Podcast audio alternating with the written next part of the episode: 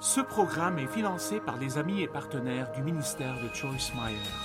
Quiconque suit tous les principes du livre des Proverbes aura une vie absolument incroyable, étonnamment merveilleuse.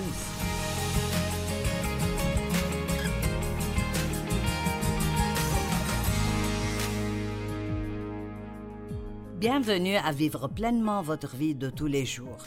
Merci de vous être joint à moi aujourd'hui et merci d'avoir pris un peu de votre temps dans ce qui est une vie bien remplie pour le passer avec nous. J'ai écrit un livre sur les proverbes. Nous l'appelons À la recherche de la sagesse et c'était un projet très intéressant pour moi. Je ne pense pas que j'avais la moindre idée du nombre de sujets différents dans les proverbes avant d'écrire ce livre j'ai écrit un chapitre sur chacun des 31 chapitres de Proverbes. Et je pense que les proverbes couvrent littéralement tous les domaines de la vie si nous l'étudions. Et remarquez ce que j'ai dit, étudier, pas seulement lire. Si nous l'étudions et nous nous approfondissons dedans, je pense que toute personne qui applique les principes et les proverbes à sa vie aura une vie vraiment, vraiment incroyable. Et aujourd'hui, je veux vous parler de certains des thèmes spécifiques des proverbes. Il y en a beaucoup trop pour en parler dans une seule émission, mais par exemple, dans Proverbe chapitre 3, versets 1 à 4, il est écrit Mon fils, n'oublie pas mon enseignement et que ton cœur garde mes commandements, car ils prolongeront la durée de tes jours, les années de ta vie. Et notez bien, pas juste une vie, mais une vie digne d'être vécue. Et ils augmenteront ta paix intérieure et extérieure continue dans la vieillesse et même même jusqu'à la mort. C'est merveilleux. Que la bonté et la bienveillance, qui arrêtent toute haine et égoïsme, et la vérité, qui arrête toute hypocrisie délibérée et tout mensonge, ne t'abandonne pas. Donc il nous dit ici, si nous opérons dans les bonnes choses, les mauvaises choses n'auront aucune place pour entrer dans notre vie. Souvent nous nous y prenons de la mauvaise manière, nous essayons de ne pas faire la mauvaise chose, et nous devrions nous concentrer davantage sur la bonne chose, et alors il n'y aura pas de place pour la mauvaise chose. Alors il dit Soyez miséricordieux, soyez gentils, et cela vous empêchera d'être égoïste. Marchez dans la vérité et vous n'aurez pas à vous soucier de l'hypocrisie. Ne les laisse pas t'abandonner, attache-les à ton cou, écris-les sur la table de ton cœur. Tu trouveras, voici la promesse, tu trouveras ainsi grâce, bon sens et honneur aux yeux de Dieu et des hommes. J'aime ceci. Parlons de la miséricorde. La Bible dit que la miséricorde triomphe du jugement. Et vous savez quoi? Nous sommes tellement... Il y a tellement de jugements et de critiques dans le monde. C'est ahurissant de voir combien de personnes ont une opinion. Et bien sûr, avec l'avènement de Facebook et de l'Internet, tout le monde peut exprimer son opinion sur tout le monde. Et qu'en est-il de la miséricorde? Vous savez, quand vous faites une erreur, voulez-vous la miséricorde ou voulez-vous le jugement? Si nous donnons la miséricorde, nous la récolterons.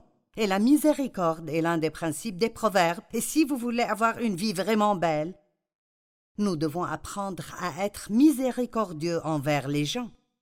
Vous dites ils ne le méritent pas. Bien sûr, personne ne peut la mériter. Si vous méritez la miséricorde, alors ce n'est pas la miséricorde parce que la miséricorde, c'est de montrer la bonté envers quelqu'un qui ne la mérite pas. C'est l'une des qualités principales du caractère de Dieu. Dieu est miséricordieux. La miséricorde est nécessaire si nous voulons marcher dans le pardon. Vous ne pouvez pas vraiment pardonner à quelqu'un si vous ne lui montrez pas d'abord de la miséricorde. J'aime ce que la Bible dit dans 1 Corinthiens 13, que l'amour croit toujours le meilleur en chaque personne. Et nous avons tellement d'occasions où nous pouvons juger d'autres, où nous pouvons décider de croire le meilleur et d'être miséricordieux. J'imagine que beaucoup d'entre ceux qui regardent en ce moment C'est important pour vous parce que vous êtes en colère contre quelqu'un, peut-être qu'il vous a fait du tort. Je ne dis pas que vous montrez la miséricorde quand quelqu'un n'a pas tort, vous montrez la miséricorde quand les gens ont tort. Mais nous ne savons pas toujours ce qui se passe dans la vie des autres. Et donc, nous devons être comme Dieu et être miséricordieux. Oui, il y a un temps pour la correction, mais il y a aussi un temps pour la miséricorde. Nous n'avons pas un problème avec la correction, mais c'est la miséricorde qui est un problème. Le manque de pardon est un problème horrible dans le monde aujourd'hui, et c'est un problème horrible dans nos vies. Il vole notre paix, il vole notre joie. Il empêche l'exaucement des prières. Il cache la présence de Dieu dans notre vie. Et c'est un tel fardeau à porter tout le temps d'être toujours en colère contre quelqu'un. Donnez-leur le don du pardon, le même que Dieu vous donne, et vous serez beaucoup plus heureux. Jésus a dit Je désire la miséricorde, pas le sacrifice. Allez, apprenez ce que cela signifie. Il y a des années, j'étais un peu bloqué sur cette écriture. Je savais qu'il y avait quelque chose que Dieu voulait que je voie, mais j'avais du mal à le comprendre. Alors je n'arrêtais pas d'y revenir et de le relire. Et finalement je l'ai compris. Je vais vous lire Matthieu 12, verset 7. Si vous saviez ce que signifie Je désire la bonté et non les sacrifices, vous n'auriez pas condamné des innocents. Eh bien, Dieu veut nous donner la miséricorde, il ne veut pas de notre sacrifice et il veut que nous montrions miséricorde aux autres et que nous ne leur demandions pas de sacrifier. Quand quelqu'un vous fait du tort, êtes-vous capable de lui montrer la miséricorde et ne pas le faire se sentir coupable de ce qu'il a fait? Dieu veut que nous soyons miséricordieux envers les autres. Maintenant, je savais que Dieu voulait que je voie quelque chose, mais je ne savais pas ce que c'était parce que j'avais du mal à être miséricordieuse. Où en êtes-vous? Avez-vous du mal à être miséricordieux? Êtes-vous plus légaliste et vous vous attendez à ce que les gens suivent les règles et s'ils ne le font pas, ils ont des ennuis? C'est comme vivre sous l'ancien système légaliste où chaque erreur que vous faites est punie. Dans le Nouveau Testament, nous vivons sous la grâce, ce qui signifie que Dieu nous accorde une faveur imméritée et qu'il nous accorde sa miséricorde, même si nous ne la méritons pas. Maintenant, c'est vrai que Dieu s'occupe de nous au sujet de nos péchés. Mais souvent, il nous montre la miséricorde parce que Dieu comprend la raison des faits. Vous voyez peut-être ce que je fais, mais Dieu a compris que je venais d'un passé brisé, que j'avais été abusé, que je n'avais jamais vécu qu'avec des dysfonctionnements, alors il m'a montré la miséricorde dans de nombreuses situations où d'autres personnes étaient impatients de me juger l'apôtre Paul poursuivait les chrétiens et les mettait en prison. Il avait une attitude meurtrière envers eux. Il s'est réjoui de la lapidation d'Étienne. Et pourtant, sur la route de Damas, sans aucun Paul ne l'a pas demandé, Dieu lui a juste montré la miséricorde et il l'a visité d'une telle manière que Paul a su que c'était Dieu et il a reçu le salut, il est devenu l'un des plus grands apôtres et a écrit les deux tiers du Nouveau Testament. Et Paul a dit Dieu m'a fait miséricorde. Moi, qui étais auparavant un blasphémateur, un persécuteur, un homme violent, cependant il m'a été fait grâce parce que j'agissais par ignorance dans mon incrédulité. Donc, Paul était en fait un homme très religieux, un pharisien, très instruit, et il pensait qu'il faisait ce qu'il devait faire parce qu'il ne croyait pas encore au Messie. Et donc Dieu lui a fait miséricorde, parce qu'il savait que le cœur de Paul était bon, même si ses actions étaient mauvaises. Imaginez cela. Quelqu'un pourrait vous blesser et son cœur pourrait être bon, même si ses actions vous blessent. Parfois quelqu'un peut avoir des problèmes dans sa propre vie, et ainsi devenir grincheux avec vous, mais il ne se rend même pas compte qu'il le fait. Et donc nous avons juste besoin d'être plus comme Dieu et être miséricordieux. Maintenant, ce que Dieu essayait de m'apprendre, c'est que je ne recevais pas de miséricorde de sa part. Chaque fois que je faisais quelque chose de mal, je pensais que je devais payer. Oui, j'étais une chrétienne de la Nouvelle Alliance, j'allais tout le temps à l'église, mais beaucoup de ces trucs venaient de mon passé parce qu'avec mon père, si vous l'énerviez, vous deviez payer. D'une manière ou d'une autre, il vous excluait ou vous enlevez vos privilèges ou déclamez, criez et hurlez ou quoi que ce soit, mais vous n'obteniez jamais de miséricorde. Eh bien, je ne savais pas comment être miséricordieuse. Et je ne savais pas comment recevoir la miséricorde de Dieu non plus. Donc je ne pouvais pas donner ce que je n'avais pas. Si vous êtes trop dur envers vous-même, écoutez-moi, quelqu'un doit entendre ça. Si vous êtes trop dur envers vous-même, vous serez trop dur avec les autres personnes aussi et Dieu veut que vous receviez la miséricorde de sa part et que vous donniez la miséricorde aux autres. La miséricorde regarde les besoins et les problèmes des autres et nous empêche d'être totalement égoïstes et égocentriques. Réfléchissons plus profondément. Cela nous ferait du bien de prendre du temps, tous les jours, même un peu de temps tous les jours, et de réfléchir à ce que ce serait d'être dans certaines de ces conditions. Qu'est-ce que vous ressentiriez si vous êtes dans une maison de retraite et dix ans s'écoulent sans que personne ne vienne vous rendre visite? Savez-vous combien de personnes il y a des personnes âgées qui n'ont jamais personne qui vient leur rendre visite? Donc, si vous êtes une personne qui dit Je me sens seule, Faites du bénévolat dans une maison de retraite juste pour aller de pièce en pièce et remonter le moral des gens. Plus nous donnons aux autres, plus les bénédictions reviennent dans notre vie. À quoi cela ressemblerait-il de vivre dans un pays sous-développé et de voir vos enfants mourir de faim? Vous aurez sûrement envie de donner aux missions. Qu'est-ce que c'est que d'être handicapé? Qu'est-ce que c'est pour quelqu'un d'être sur une chaise roulante qui doit demander à quelqu'un de de le prendre jusqu'à la salle de bain, de l'enlever de sur la chaise roulante et de le faire s'asseoir aux toilettes, de le remettre sur la chaise roulante, de le prendre là où il veut aller. Je remercie Dieu de pouvoir sortir du lit tous les matins et d'aller seul jusqu'à la salle de bain. Nous avons tellement de bénédictions dans notre vie que nous tenons pour acquises parce que nous ne réfléchissons pas assez profondément aux choses auxquelles nous devrions penser. Et si vous n'aviez pas assez d'argent pour subvenir à vos besoins? Et si vous aviez des douleurs physiques tout le temps? Et si vous vous sentiez rejeté, étrange, mal aimé ou bizarre? Cela nous inciterait à montrer plus de miséricorde envers ces personnes si nous pensons vraiment à leurs conditions.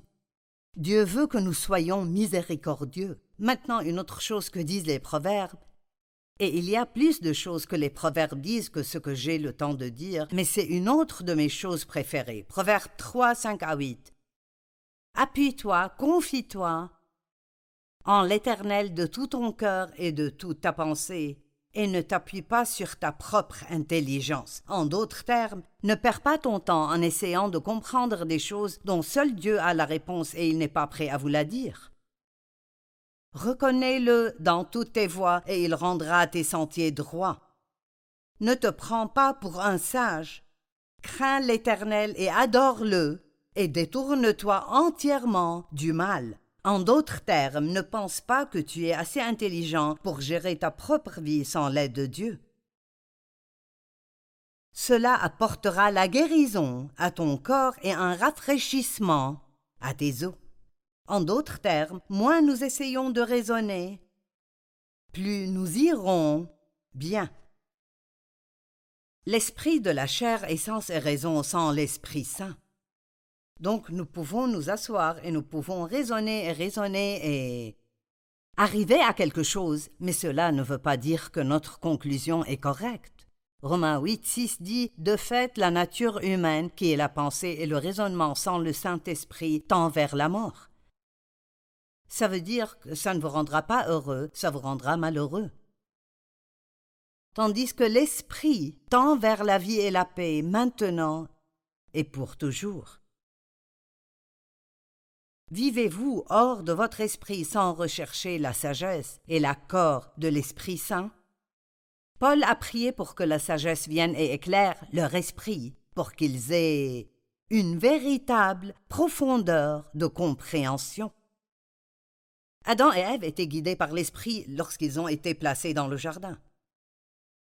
Ils euh, n'étaient pas dirigés par leur corps, leur esprit ou leurs émotions, ils étaient dirigés par l'esprit. Mais quand ils ont choisi le péché, tout a été bouleversé. Et puis tous les éléments naturels, tous leurs cinq sens ont pris le dessus, et la volonté de Dieu a été reléguée au second plan. Notre corps est censé être un véhicule par lequel notre esprit travaille, ici sur Terre. Vous ne pouvez pas être sur la Terre sans corps. Et c'est un véhicule pour notre homme spirituel. Mais si l'homme spirituel n'a pas le contrôle de l'âme, alors il ne peut pas traverser notre esprit, notre volonté et nos émotions. En fait, pour que sa gloire soit visible sur la terre. La chute de l'homme a changé l'intention d'origine de Dieu pour nous, mais nous pouvons y revenir. Il y a une écriture merveilleuse dans Ecclésiaste et j'aime ça. Laissez-moi vous poser une question. Dans quelles conditions est votre vie? Avez-vous de la joie, de la paix? Avez-vous l'impression de remplir un but dans votre vie ou êtes-vous mécontent et malheureux la plupart du temps? Mécontent de votre travail, de votre famille, de l'endroit où vous vivez Combien remerciez-vous Dieu par rapport à combien vous vous plaignez? Ce sont des questions que je dois me poser régulièrement. Je pense qu'il est bon de s'examiner, non pas pour la condamnation, mais simplement de regarder où en suis-je par rapport à la parole de Dieu. Et s'il y a des choses dans votre vie que vous n'aimez pas, elles peuvent être séparées assez rapidement en obéissant simplement à Dieu. Et Salomon a écrit le livre d'Ecclésiaste. Et c'était un homme qui essayait tout pour être heureux. Il disait J'ai tout fait. Je me suis construit des maisons et des piscines et j'ai eu des femmes. Tout ce qu'il voulait, en fait, il l'avait. Et rien de tout cela ne le rendait vraiment heureux. Et au chapitre 12, au dernier verset dans Ecclésiaste, j'aime ça. Dans la Bible amplifiée, il dit Écoutons la conclusion de tout ce discours. Crains Dieu, révère-le et adore-le, sachant ce qu'il est, et respecte ses commandements. Car c'est ce que, maintenant écoutez, c'est ce que doit faire tout homme. L'objectif et le but entier de sa création. Nous avons été créés pour obéir à Dieu l'objectif de la providence de Dieu, la racine du caractère. Vous voyez, notre caractère, notre caractère divin est développé quand nous faisons ce que Dieu veut que nous fassions, pas seulement ce que nous voulons faire. C'est la base de tout bonheur, l'ajustement, et j'aime ceci. L'ajustement à toutes les circonstances et les conditions disharmonieuses sur terre, et l'ensemble du devoir de l'homme. Donc, waouh, il dit que dans tout ce qui ne va pas dans votre vie et qui doit être réparé, obéissez à Dieu, et ça deviendra ce que c'est censé être. Nous ne voulons pas vivre dans le raisonnement. Tout ce que ça fera, c'est de nous rendre malheureux. Le raisonnement arrête le discernement. C'est l'un des principes fondamentaux des proverbes. Nous devons être plus perspicaces et vivre davantage selon ce que nous savons à l'intérieur dans notre esprit plutôt que ce que nous pensons. Si vous pensez juste. Je pensais hier à la foi. Qu'est-ce que si vous vous taisez un peu, vous arrêtez votre cerveau pendant une minute, vous pourrez découvrir ce que vous croyez. Je ne sens peut-être pas que Dieu est avec moi. Et si je continue avec ce que je ressens, alors le diable en profitera et je passerai une journée misérable et je pourrai avoir un vrai problème si je laisse ça continuer. Et je pense Dieu n'est pas avec moi. Alors je commence à me demander s'il m'a quitté. Ai-je fait quelque chose de mal? Est-ce que Dieu est en colère contre moi? Mais si un certain jour j'ai l'impression que Dieu n'est nulle part dans les parages, tout ce que j'ai à faire est d'arrêter de penser juste une minute et de dire D'accord, Joyce, maintenant, qu'est-ce que tu crois vraiment? Eh bien, je crois que Dieu est avec moi tout le temps, qu'il ne me quitte jamais et ne m'abandonne jamais, que ses pensées envers moi sont plus nombreuses que des grains de sable sur le rivage. C'est ce que je crois. Je crois que Dieu me protégera et prendra soin de moi. Parfois nous voulons avoir peur ou nous inquiéter de tout ce qui se passe dans le monde. Allons-nous attraper le virus ou ceci ou cela? Mais nous n'avons pas à nous soucier de ces choses si nous croyons vraiment que Dieu nous aime et qu'il a un bon plan pour notre vie et que quoi qu'il arrive, il prendra soin de nous.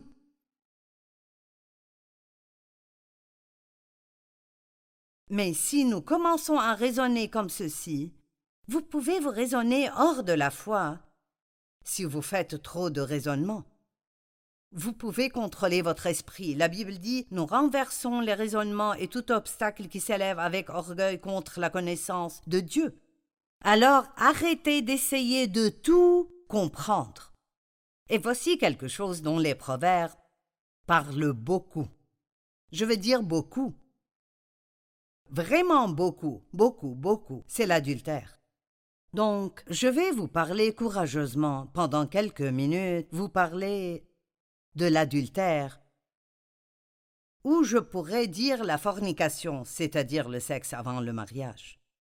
Aujourd'hui, je ne sais pas, il y a la notion la plus étrange au monde, que vous devez juste vivre ensemble pour voir si ça va marcher. C'est peut-être la notion du monde, mais ce n'est pas ce que dit la parole de Dieu.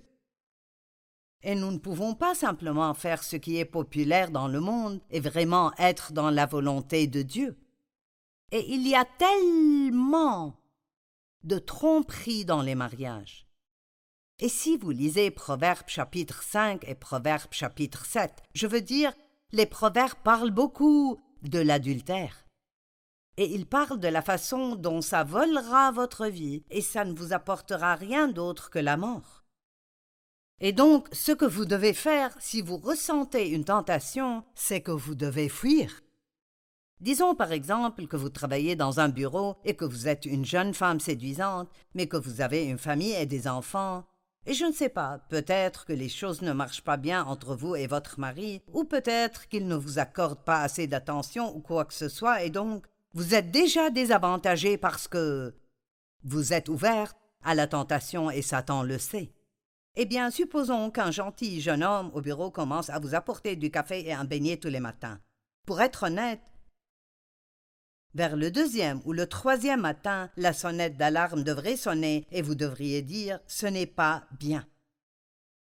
Mais ensuite, peut-être un jour, il remarquera que vous ne semblez pas aller bien, alors il vous demandera qu'est-ce qui ne va pas, et vous avez eu des problèmes avec votre mari, alors vous décidez de tout lui dire. Eh bien, c'est la deuxième erreur. Si vous avez besoin de parler à quelqu'un de vos problèmes de mariage, n'allez pas voir un homme célibataire ou un homme marié. Allez voir une amie ou allez voir votre guide spirituel. Et puis il vous invitera à aller déjeuner pour que vous puissiez parler de vos problèmes, et avant que vous ne vous en rendiez compte, vous avez de gros ennuis. Je me souviens quand un homme à l'église, qui était un bon ami de mon mari, et lui et sa femme étaient des amis proches, il m'a dit une fois, alors qu'il n'y avait personne, si seulement ma femme était aussi belle que tu l'es. Et je veux dire tout de suite. J'ai répondu en complimentant la beauté de sa femme, et je me suis éloigné de lui, et je suis allé directement dire à mon mari ce qu'il avait dit. Et Dave et moi avons décidé de prier à ce sujet, et si cela se reproduisait, Dave lui parlerait. Mais vous ne pouvez pas jouer avec ce genre de choses. Vous ne pouvez pas jouer avec le feu sans vous brûler. Et vous savez, je n'essaye pas de condamner qui que ce soit. J'essaye de vous éviter des ennuis. Je ne veux pas que vous ayez des ennuis, je veux que vous les évitiez. Et les proverbes regorgent de tous ces merveilleux conseils. Il y a tellement de choses que la Bible dit sur la bouche dans les proverbes. Je pense que c'est l'un des sujets clés dans les proverbes. C'est la bouche. Comment traiter son prochain? Il parle beaucoup des relations.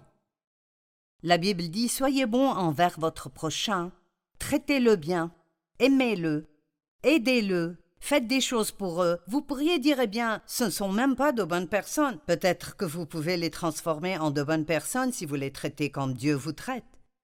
J'ai besoin de tout cela autant que vous. Je n'arrête pas de dire vous, vous, vous, mais c'est pour moi autant que pour vous. Laissez-moi le dire de nouveau. Quiconque suit tous les principes du livre des Proverbes aura une vie absolument incroyable, étonnamment merveilleuse.